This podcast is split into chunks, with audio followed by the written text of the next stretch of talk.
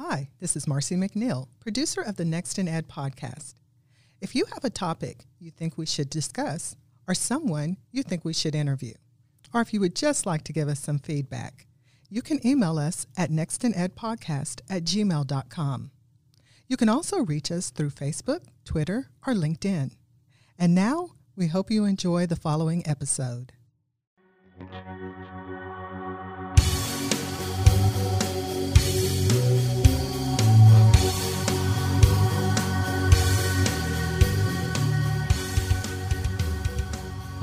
Welcome to Next in Ed.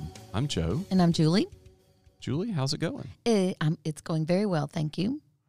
So, what's been on your mind lately? Well, lately I've been thinking that I really miss, you know, there's a lot of things we miss because of the pandemic. And one of the things I, I really miss is traveling. I, I, I really miss traveling. And I miss traveling through my profession because most of my travel actually was through my profession, is Right. through teaching. That's right. And uh, I miss going to conferences to Boston or Chicago or to Dubai or Abu Dhabi. Yeah, there was that. I mean, it was like this time last year, you and I had just gotten back Yes. from, from Dubai. yes, every every memory in my social media is popping up our trip to Dubai, and it was just so. ah, It's just gets it gets inside you, you know. You just want to go back and, and learn more and experience more, and uh, I, I just miss it. I, I do too. And I, I'd been working on some research with some colleagues of mine, and we submitted a proposal to a, a pretty big conference. And Mhm. not really thinking there was a shot that we would get accepted to present. And lo and behold, we got accepted, but it's a virtual conference. It's a virtual And it's conference, like, and it's "Oh." just not the same. And you know, and, and and I'm really going to go ahead and plug the Alabama Science Teachers Association conference is coming up, and it's going to be virtual, and it's going to be great. Oh, sure. it But will. it's and it's just not. It's Just- we're having to adjust to- It's just not the same. new. I always felt like those were I great say opportunities. it. I don't want to say a new normal because I'm hoping it's not going to be. Yeah, me normal, but too. Me too. It's just a new I reality. mean, certainly, now. certainly some great opportunities to have Zooms. You know, and getting to meet with people conveniently. right. But sometimes you just want to go places. Get on a plane. That's right. and go away. And speaking speaking of going places, like a lot of have you been to a lot of places locally? Like, do you go? Do you do little staycations? Because a lot of people are doing that now. Yeah, I mean, we we travel some, do Some. do a little camping and, Yeah. and that kind of thing. You ever you ever just thought about going to maybe Chatham, Alabama? Chatham, Alabama. Yeah, Chatham. Sounds very nice. I Great idea. I have no doubt I have driven through Chatham. I'm sure you I'm not did. sure that I've and I bet I've you spent missed it any- at the stop sign. Well, it, it's a little north of Mobile, but uh, our illustrious guest today is from Chatham, Alabama. He sure is, and we are. I, I feel really privileged to have him in the studio today. We have with us Dr. Larry Turner. Thank you so much for agreeing to be on the program. Yeah, welcome to Next in Ed. So, I before we get started, I'd love I can't wait to hear his story because I read a little Oh, yeah. background on it and it was wow, a lot. And but I, I'm curious at how the two of you met. How did he come to be on Next in Ed? Yeah, because so many of our guests uh, come through Julie, so it's nice for me Not to actually have- Not necessarily, Joe. I'm just picking so you. silly. So, I I was asked. Uh, I just know you always have a story. I always have a story. I, I was asked a year or so ago by a, a friend of mine, uh, Dr. Rowan, who is at Spring Hill College, and she is the president of the Literacy Coalition of South Alabama. It's a, small organization that does some really good work for for students and and also for adults is also part of it too. Uh, adult literacy and uh, one of the big things they try to do every year is pick a school, raise the money, and and help every first grader at that school start their own library at home. So each child will get a bundle of books to take home and, Oh, and begin their own personal library. So it's, it's a really neat organization. And every meeting I have attended, uh, Dr. Turner has been there, Larry has been there. And every time I go, he is always telling these amazing stories. And I started getting just little hints of what he has done in the past. And I didn't really know a lot about him, but at every meeting, I'm like, wait a minute. He did this, he did that, he did. Th-. And I finally was like, I have got to ask him to be on the program. And and and so then as part of the program, right? He had he sent us his curriculum vitae, uh-huh. his resume to give us some background information and. Just so those of you know, it's like five pages long. Yeah, long. I didn't finish it, on my planning time. I didn't. Unbelievable! I can't. a I lot. can't wait to dig into it. it was a lot so- to, to, to, to unpack. And I love your stories too. You're you're a great storyteller. So, Oh, well, So thank you welcome to the show. Thank you. Thank you. So if if you don't mind, let's back up I, and let's dig into this. Let's let's hear your story. How what made you want to get into education, and then take us from there. Well, I have to definitely say, from listening at you two, I I got out of education. I retired much too quick because you were on trips to Dubai. I, I was thinking I probably made a, a trip to uh, Duh, Bessemer. Uh, that probably was as far away as we got in some of our meetings back in the day when I was a principal and worked at Montgomery with the Principals and Superintendents Organization. Uh, I'm the youngest of seven sons. Grew up in the country of Wash, rural Washington County, outside of Chatham, Alabama. That was home. Uh, my older brothers, I have a, my oldest brother. He was already graduated back teaching before I was even born, hardly. So you know, but several of my brothers all went to to, to te- become teachers. All ta- all everyone but one of us had a degree, and we laugh and say that one probably made more money than any of us. Right. But but anyway, they all taught at least one year. Dad sent me to college to be a lawyer. He said by the time you would get back here and finish, there wouldn't there won't be any attorneys left in Chatham. They'll all be retired. He was right, but I didn't go to law school. but I- guess I went with that intention and did sort of finish in a pre-law curriculum. But I guess, as the old guys used to say, I got that chalk dust. You know, they used to lean against the chalk rail and would get that line across. I got that chalk dust line on me, and I could never wash it out. Oh, and so I realized after about the second year at school that I need to be a teacher. And so that's how it all came about. And the twist, I guess at my age, looking back now in, in life, you wonder roads that you took, how it would have been different for you. Your whole career would have been so different if you had gone another road. Mm-hmm. And I remember when it was time for me to graduate, University of Alabama, and someone had told me, you need to apply at University Military School in Mobile. And I did. Thought I had a job, but it didn't work out that way. And long story short of it, my very first teaching position was across state at Opelika High School, mm-hmm. and you could almost see Auburn from mm-hmm. and there I was in Alabama, In the plains. in a land mm-hmm. of Auburn. But it turned out to be a wonderful opportunity because Opelika had money. They had knew everything, and uh, even Lionel Richie had had sung and performed at their prom the year before. Oh, It was just starting out in, down in Tuskegee, but but anyway, that was a grand experience in a part of Alabama I had not lived at that time. Was over in the Opelika area. And just to reference, uh, he's a student of the University of Alabama. So that was kind of tough for you to go out to the plains. Huh? Well, No, it I'm just kidding. was. It really, really was. Because, but what was so funny is the uh, the superintendent then, Dr. Clyde Zena, was an Alabama graduate, and he was often accused of hiring Alabama people if there was any way in the world. And there was a handful of us at Opelika, but obviously most were Auburn graduates or Troy or that sort of thing. Right, right. But it was a grand experience there because they did things the way it should be done. They were completely student focused. And it really put me on a great starting point in education because I, I saw quickly this is what education's about. It's the kid. And that was the focus in Opelika. So I've always been very thankful that that was my first teaching stop along the way. I was there four or five years, and it was a great experience. Just to, to lay a good foundation. Absolutely. And, and I would tell kids when I taught a few years back, when I taught at South Alabama for a while and then taught at the University of Mobile, and, and was able to work with folks, in my case, that wanted to be high school teachers. But I would tell them, you're going to get the curriculum. You're going to get what the state says you're supposed to get, but you're going to get a few Larryisms along the way. and I would tell them, and they would look at me like this man's lost his mind. But I'd say, guys, when you're out applying for a job and you're interviewing, you need to be interviewing because you don't want just the first job you're offered, possibly not. You want to find out where you're going to see if there is a mix for you because you'll be able to quickly pick up if this school is kind of like me, I'll fit in here. Because I said, I've seen teachers that tried to force their way into a school, it did not have their philosophy, and it was really a miserable year.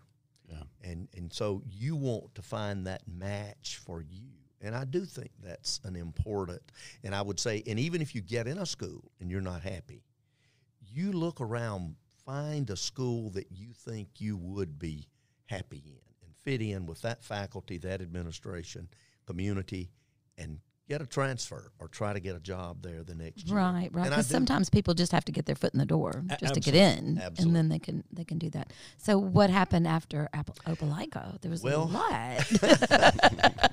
well, it's interesting. I, um, um, I, I taught there, and then my mom was getting older back in Washington County. And so I, I came back to Washington County, taught a year or so there, and then decided I, I went into teaching thinking I did a master's before I ever left University of Alabama. It was a bizarre life. I didn't plan it this way, and, and but I just sort of lucked into it. But I did a bachelor's and a master's in four years. So before I went to Opelika, I already had my master's in secondary education. Well, back in those days, you could get a master's in pretty much anything, um, and you would be able to g- get your administrative certificate the same thing. So they said, You should have done this in administration. And so uh, I said, I don't want to be a principal.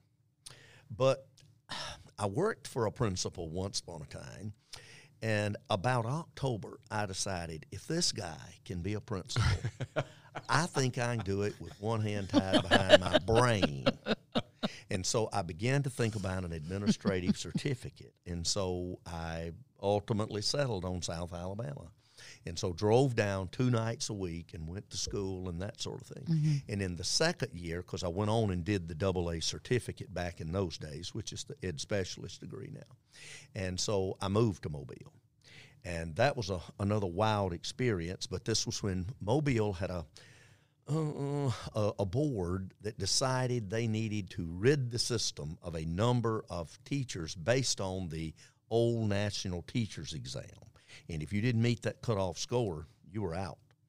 And so it created worlds of vacancies that they didn't have people to fill. And so I was sent to Baker High School to teach math, junior high math. Not a good fit. and long story short, I have to tell this, and you guys just stop me when you say, we have to move on. oh, okay. But Dr. Ed White was the area superintendent. Back in those days, Mobile County had divided. Dr. Abe Hammonds was superintendent. And he divided the system into four districts, if you will, and had a superintendent as such, or deputy superintendent, over each one of those areas. And Dr. Ed White, who'd been in the system a long time, was over the area where I was. And one day, he and the principal came to my room. And I thought, oh my word, I've only been here a month. Surely I'm not being fired today. but but I was struggling as a teacher. But I had to go home every night prepare to teach math the next day. And so he, the principal said, Mr. Turner, I'm going to stay with your kids. Would you, Dr. White wants to talk with you a moment. Sure. And he said, would you ever consider teaching sixth grade? Sure. And so what it was, they had a sixth grade vacancy out at Tanner Williams, and they had already been through three substitutes. And he said, I tell you what, this afternoon, if you can, go out and meet with the principal. And if the principal wants you and you want to go to Tanner Williams, consider yourself transferred. So, anyway, within a week's time, I was teaching sixth grade at Tanner Williams. And it turned out to be a grand. It I was was a the good fit. only man on the hillside. Everybody there. Well, Joe, that sounds a fam- like a little familiar for you, isn't it? Yeah, I started as an elementary school teacher, and it was it was just me, just me. Well, and the the coach, Uh, yeah, yeah, that's true. yeah. But yeah, I, I feel you. I get it. Okay, but, but it really was, and so I, I, I, it was a great fit for me, and so I taught their year. Ultimately, applied for what they had in Mobile at this that time, which was a wonderful thing. It was called the Administrative Intern Program, and some of the greatest principals I've ever worked with were were trained through that program in Mobile, and I applied, and um, they you know hadn't made a decision, and ultimately I had to take a job, and so I went back to Washington County. A week later, they call and offer me a position in that program, but I had signed a contract and I just couldn't do it. Ultimately, became a principal of a K twelve school at Millry, which is in the north part of mm. Washington County, which again turned out to be a wonderful opportunity. And guys, I have to throw this in.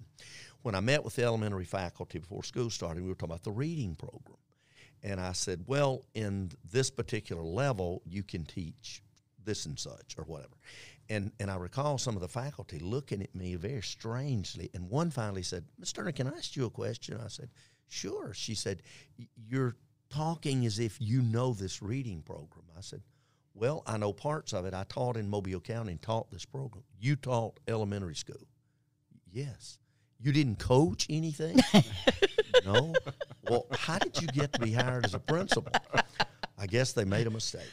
But what it did was gave me a wonderful connection to that elementary faculty Right. that in a tiny way I had a connection to talk about reading and of course I all quickly relied on the, the real professionals but at least it got me in on a level with them that he knows a little bit about what we're doing Absolutely. As as an elementary teacher, I mean that's appreciative that that oh he knows where we're coming from. Yeah. He's been there.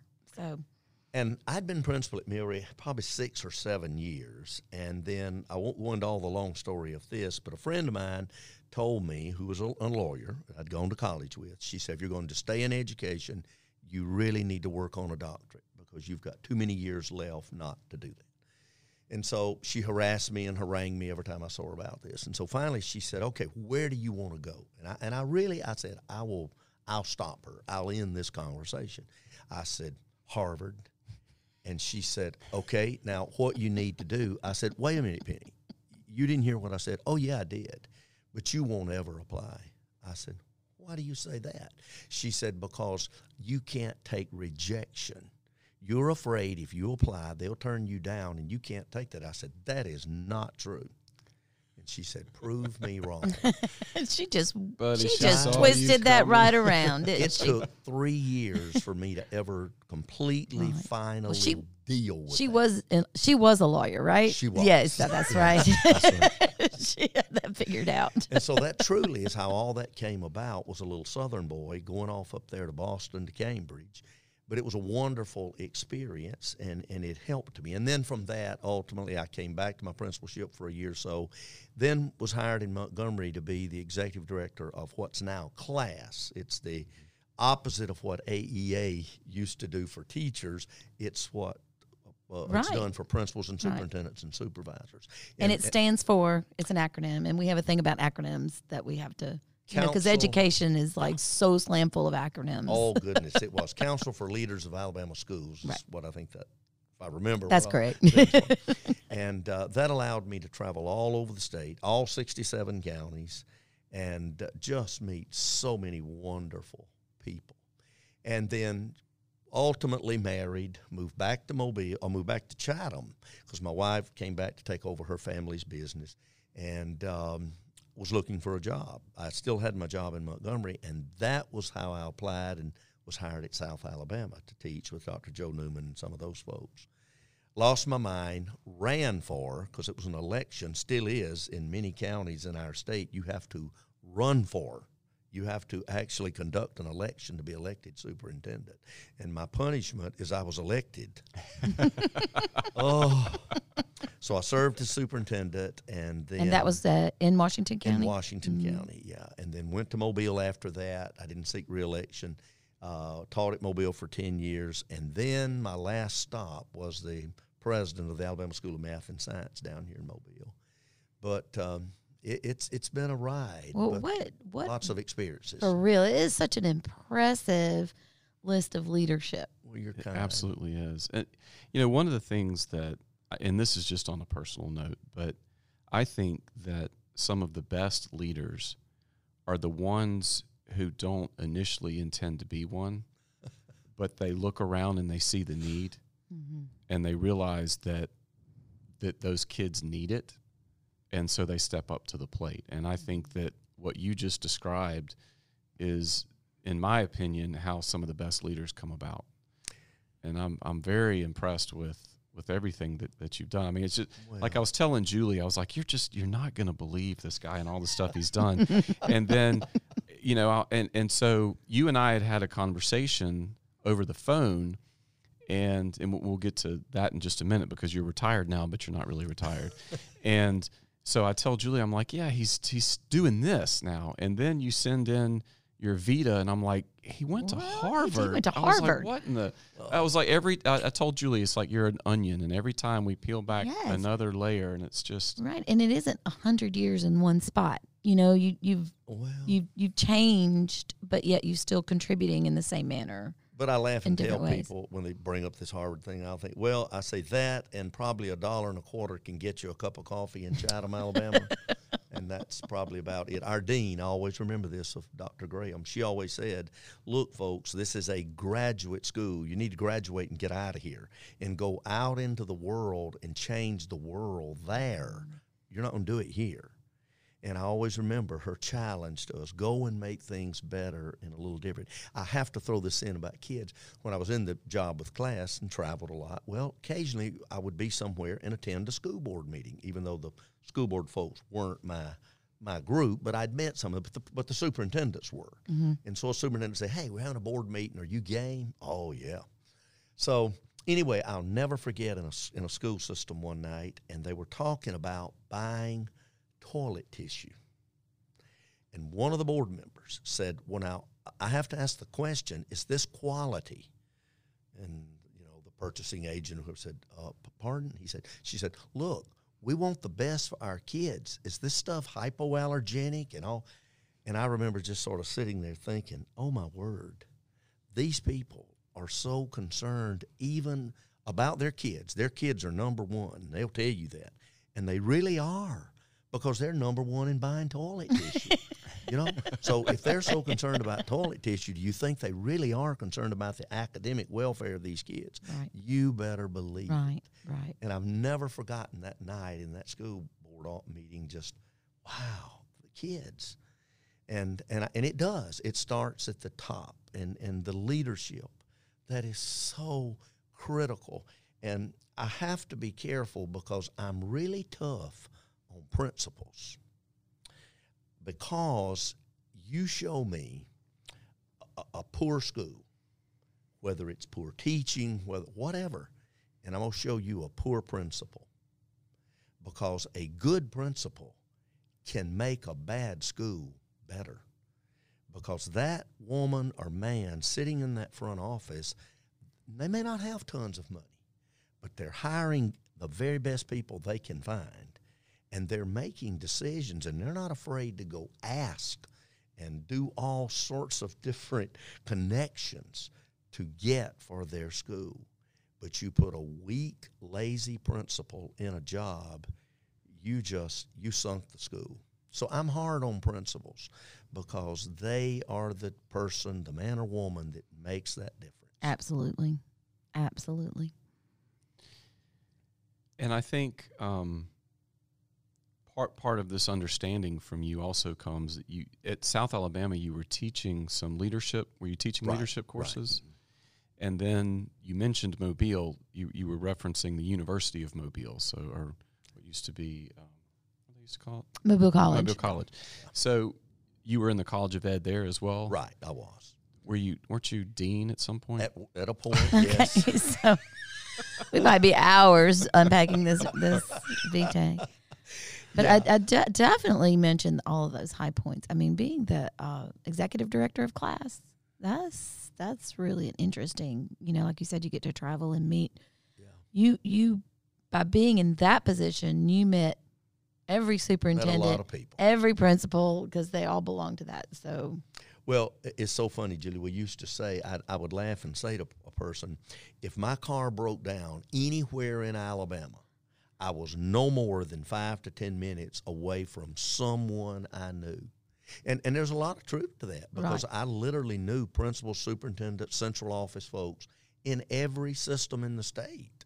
And so, regardless of where I was, I was Mm-hmm. very close to someone I could have picked up the phone and said, Hey, I'm having car trouble. Come to me. Right. Well, I, I would guess that any job you had, you probably would have known anybody within 10 miles of you, Well, regardless of the position.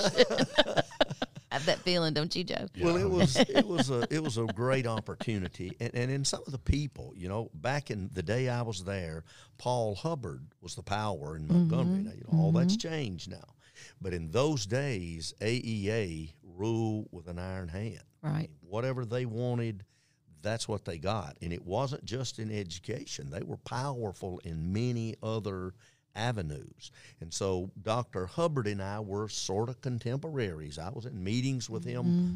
all the time. The Right. Sandra de Graffenried, whose mm-hmm. husband at the time was the president of the Senate, she was the director of the School Board Association. So there were really some impressive people that I worked with and knew. Uh, I look back on those days and, and I remember in the early 90s, probably about 92, 93, Governor Hunt, Guy Hunt was governor and he appointed a study commission to make some changes in education.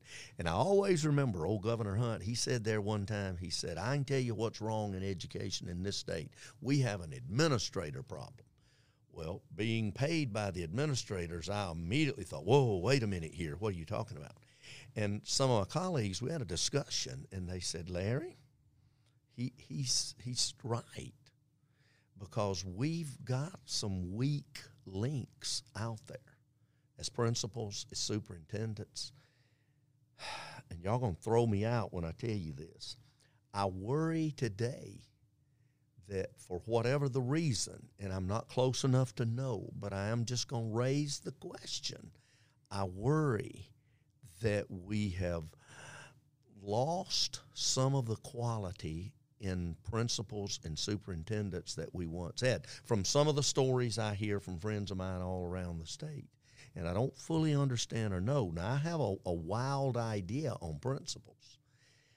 And people would possibly disagree with me on this, but I'm going to throw it out there. Back, oh my goodness, I had left Montgomery, so I'm guessing it was probably in the early 20 to 2000 to 2010, somewhere in that ballpark, I think think's when this happened. Tenure was removed from, from principals. And when that all happened, of course, the business community drove that because they said administrators, principals are middle level executives, just like industry.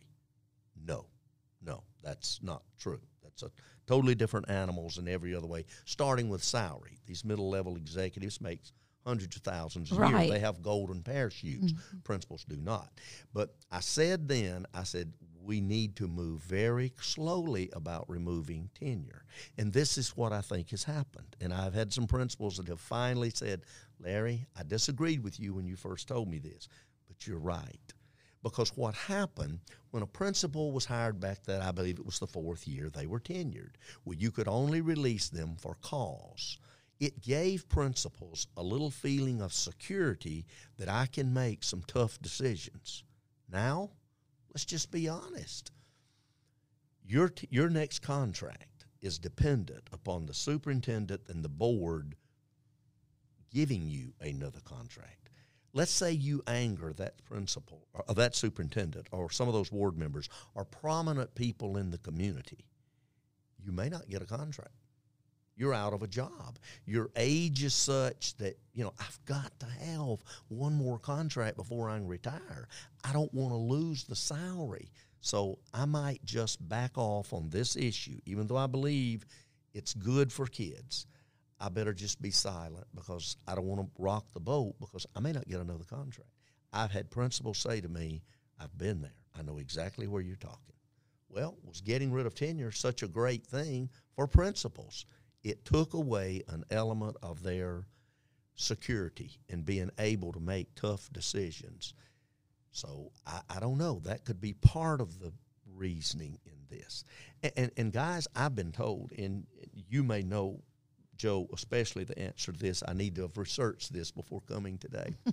but I've been told that, let's say five years ago, the State Department of Education in Montgomery was uh, awarding, whatever the word would be, 5,000 certificates, teaching certificates a year. Now, three, 3,000, maybe a little more, not much more. Wow. I, I know for a fact, two years ago, half of the teachers in the Wilcox County school system, that's north of here, Camden's the county seat up there, half of the teachers in Wilcox County were substitutes. And I don't mean Wow. degreed people just teaching out of field. No, I mean mom, dad, grandparents. Right. These are substitute people coming to the rescue. Mm-hmm.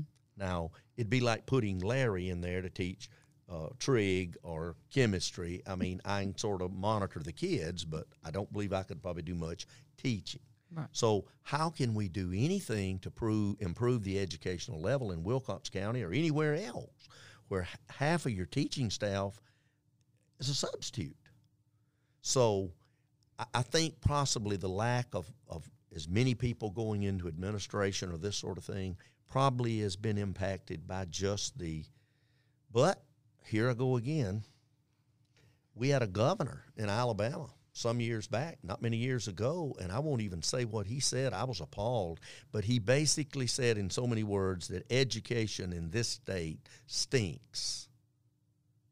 I remember Wow. Governor, what are you saying?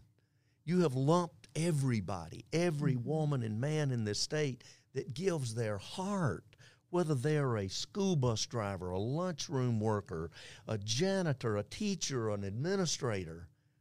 Really? If you feel that, let's improve. Let's try to work to improve those that may not be doing their job. But there are people that give it all They every do. day. 110%. Oh. And y'all, I feel so sorry for what has happened in the last year or two to the teachers and administrators and staffs that have had to go through what they're going through now to do whatever they can do to try to educate kids to the best of their level with all that's going on with the COVID and everything else. I mean, I- don't know how they manage to stay positive. I really don't because it would have to get so stressful. And we have we have talked to a lot of people about that since this podcast has been up and running, and looking at those different challenges and all of the things that have come out from this pandemic of new ways of trying to reach the kids, to engaging them, to making sure they have what they need so that they can even do any kind of schoolwork at home or and now that um, a lot of them are coming back on campus, which you know could always at at the drop of a dime they could have to go back remote again. Right. I appreciate your empathy. I know Did many you? teachers out there listening will appreciate that empathy. It was in the news yesterday. I can't recall. I want to say it came out of some study group in, in Chicago, but it was in the news where it, it was it was a positive. Uh, their findings were that if schools do what they're supposed to, They go by what has been set forth by the health departments from the state level down, that it it will work. That the number of kids that will be have to be sent home or get COVID are greatly diminished in schools that follow the procedures. And I have a family member that's a principal in another part of the state. He has found that he has 1,800 kids, and he's found that that if you follow the directives, mm-hmm. they've had a minimal number of kids, and so that's the good news, I think. But still, just the stress that you're under of all these uh, different things you are having to follow, it, it has to be tough on faculty every day uh, to do this. But now, I will share this. I do believe, even when there's ever a time that COVID will diminish, subside, will be no more.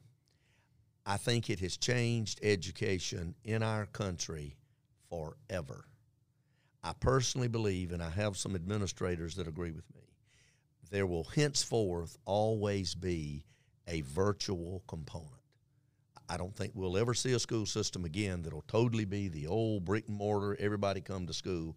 I don't think so because I think there are parents out there that now will demand it might not be huge numbers, but I think there are enough parents who will demand a virtual component that it will never leave us again.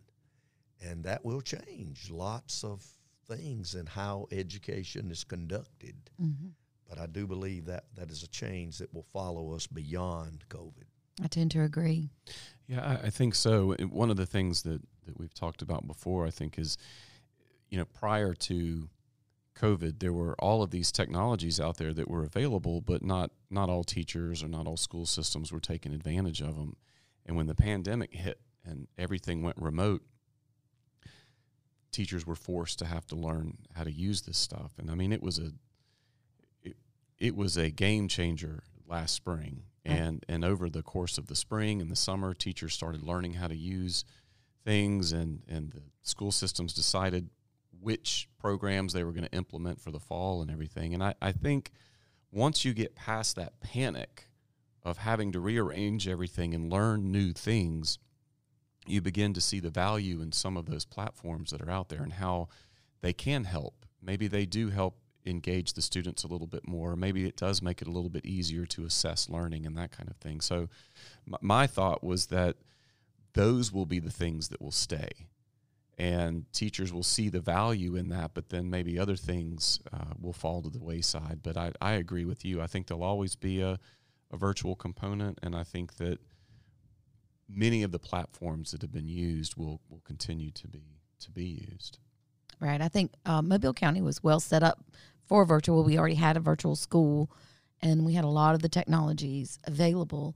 So now I feel like some of the other areas in Alabama and, and well all over the country will we'll play some catch up with some money from the CARES Act and and and get those technologies and be able to to blend what's needed. And I'm thinking, you know, I I, I really want my kids to be at school, but I know that there's kids there are kids that benefit from the virtual. So it, it's just gonna it's just gonna be a it was a learning 360. It wasn't a learning curve. That's right. it was a learning 360, but now it's becoming that learning curve, and we're and we're moving towards towards that future. So Absolutely. So I, um, I was trying to think because I, I don't even think we we didn't even touch on all the jobs. We didn't touch on no, the your last job before you retired, and then actually what you're doing. yeah, now. we yeah because we kind of jumped over to what's next in it already, which is great, and that's fine. But you also said something you wanted to talk about a conversation or something that y'all were doing with him, like something you work with him now. I don't know, maybe not, but what's up with you now? Now, what do you do? Are you gardening, reading? Well, I, I actually say sometime I, I sort of think I have a ball and chain holding me to my yard. Uh huh. We have a huge yard, and I do spend a an, an amazing amount of time in that yard. There's always something, and the storm has just exacerbated all the things because Oh, we had a really bad storm where I live. Um, but um, I, I'm involved in a in a lot of little community kinds of things and whatever. Um, uh, the the one thing that's interesting is uh, Governor Ivey must have had a, a, a, a terrible moment and appointed me a couple of years ago to the Alabama Commission on Higher Education. That's been an interesting uh, thing. Um, we meet uh, four times a year regularly, and then there can be special call meetings. Of course, the last year, obviously, we've had Zoom meetings like e- everybody else and, and whatever. But um, it, it's pretty regulated what the commission does and what our boundaries are. We we, we approve programs, uh, courses, any changes, any development of new courses. That's one of the major things that we do. We're heavily involved in the budgets to make recommendations to the legislature. Uh, about different campuses and what programs will be funded and how much the funding will be. The thing that's amazed me about the Commission on Higher Education is the staff and how much research they do. Uh, it is it, it's just mind-boggling um, when they they can project so many things and, and where our state is and where we are headed. Um, some of it's alarming if you really look at the statistics of the education level of our of our folks, how we compare nationally, not very well, and what what the future of jobs in our states should look like. So the commission does a variety of things, but but it's been really uh, interesting. It's caused me to think about higher education in a lot of ways too. Because I think there's some things in higher education that, that needs to change. And, and I think it's going to I think it's going to change regardless because even higher education and their virtual component will higher education ever be the same again either. I mean, the fact that we've brought in all of these thousands, so many of our universities in Alabama have grown by leaps and bounds. And all these kids typically, we're all products of going in classrooms, living in dorms or apartments, living the college life. Will that continue to be for the great majority of kids on a campus? I, I think we're still to see what ultimately comes, but I think there there's going to be a, a much greater virtual presence on campuses, and it won't be like it once was for college campuses. And the thing there that's shocking is that so many college campuses fund a lot of their buildings on folks that live in dorms and buy meal tickets. There's probably a little built in there. I may be talking family secrets, but to, to help pay for some of these things.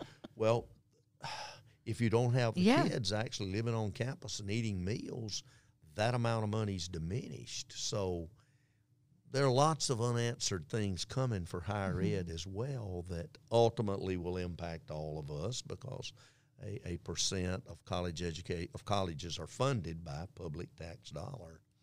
So change is there too, I think is coming. So what changes? Like I know you said that the like any in particular that you want to share because we're talking about what's next in ed. I mean, Well- what do you think should happen? Okay, I'm troubled a little bit by some of the direction of the teaching that I think is going on on college campuses. Two little things I'll mention, and, and this could just be Larry's philosophy. But let's just say if I'm taking a college calculus course, what's my anticipation? My anticipation will be go to class, the professor for 50 minutes or ever how much time, they will teach calculus if I'm taking a chemistry class, they will teach chemistry. From my conversations with a lot of young folks that I know are in college today, in a variety of size campuses, that may not be the case because some professors tend to wander off into all sorts of other areas and things that have no direct connection to what they're supposed to be teaching. I think fearing that some legislator might decide they want to get into the middle of that, I think colleges are going to have to, in Alabama and other sta- many other states, I think they're going to have to say to the to the men and women that teach in their colleges, guys, no one's trying to interfere with your um, um, educational or uh, the, the word escapes me, but but your freedom to teach as you want to teach your your content area. But that's what you need to be doing is teaching your content area.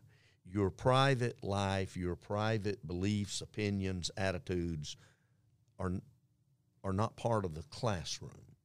And so because you just think about the right legislator could get a hold of that and have some lively sessions in Montgomery. And I think too, I think we've wandered away too much of campuses and, and professors their their evaluation. Uh, I- hear stories all the time from kids telling me there are things on test they've never heard of. It's never been taught. It's not in the lecture notes. It's not in the textbook. Never been taught.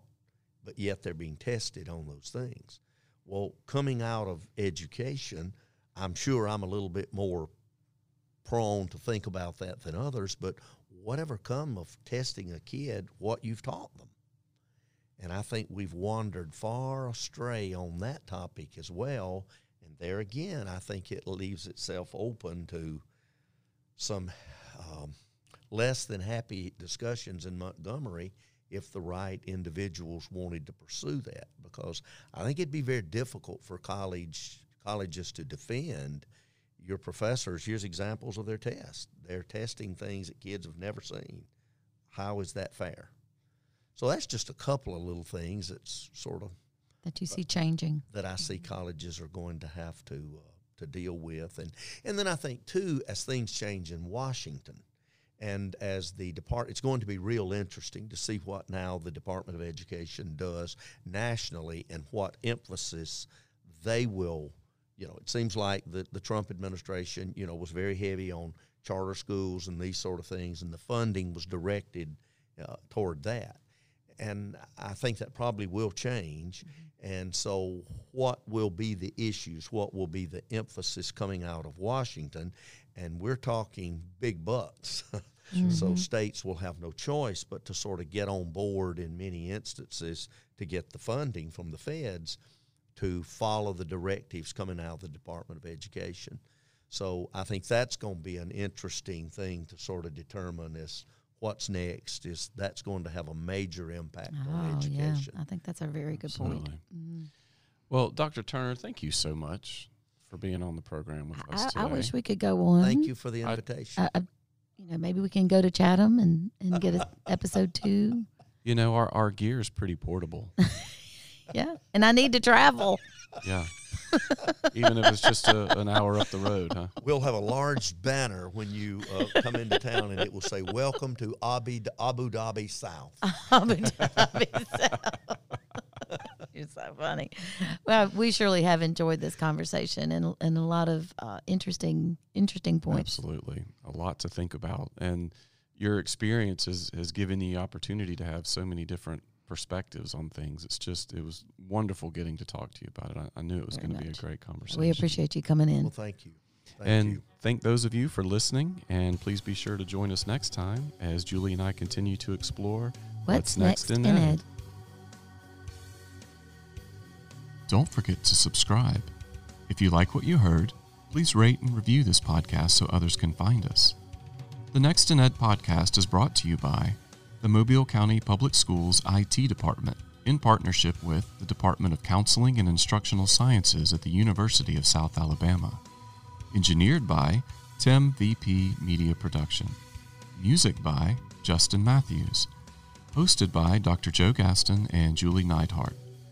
Follow us on Twitter at NextInEd and on Facebook. Guests on the podcast are expressing personal opinions for informational purposes only. They are not necessarily acting as official representatives for their schools, universities, organizations, or places of employment. Copyright 2020. All rights reserved.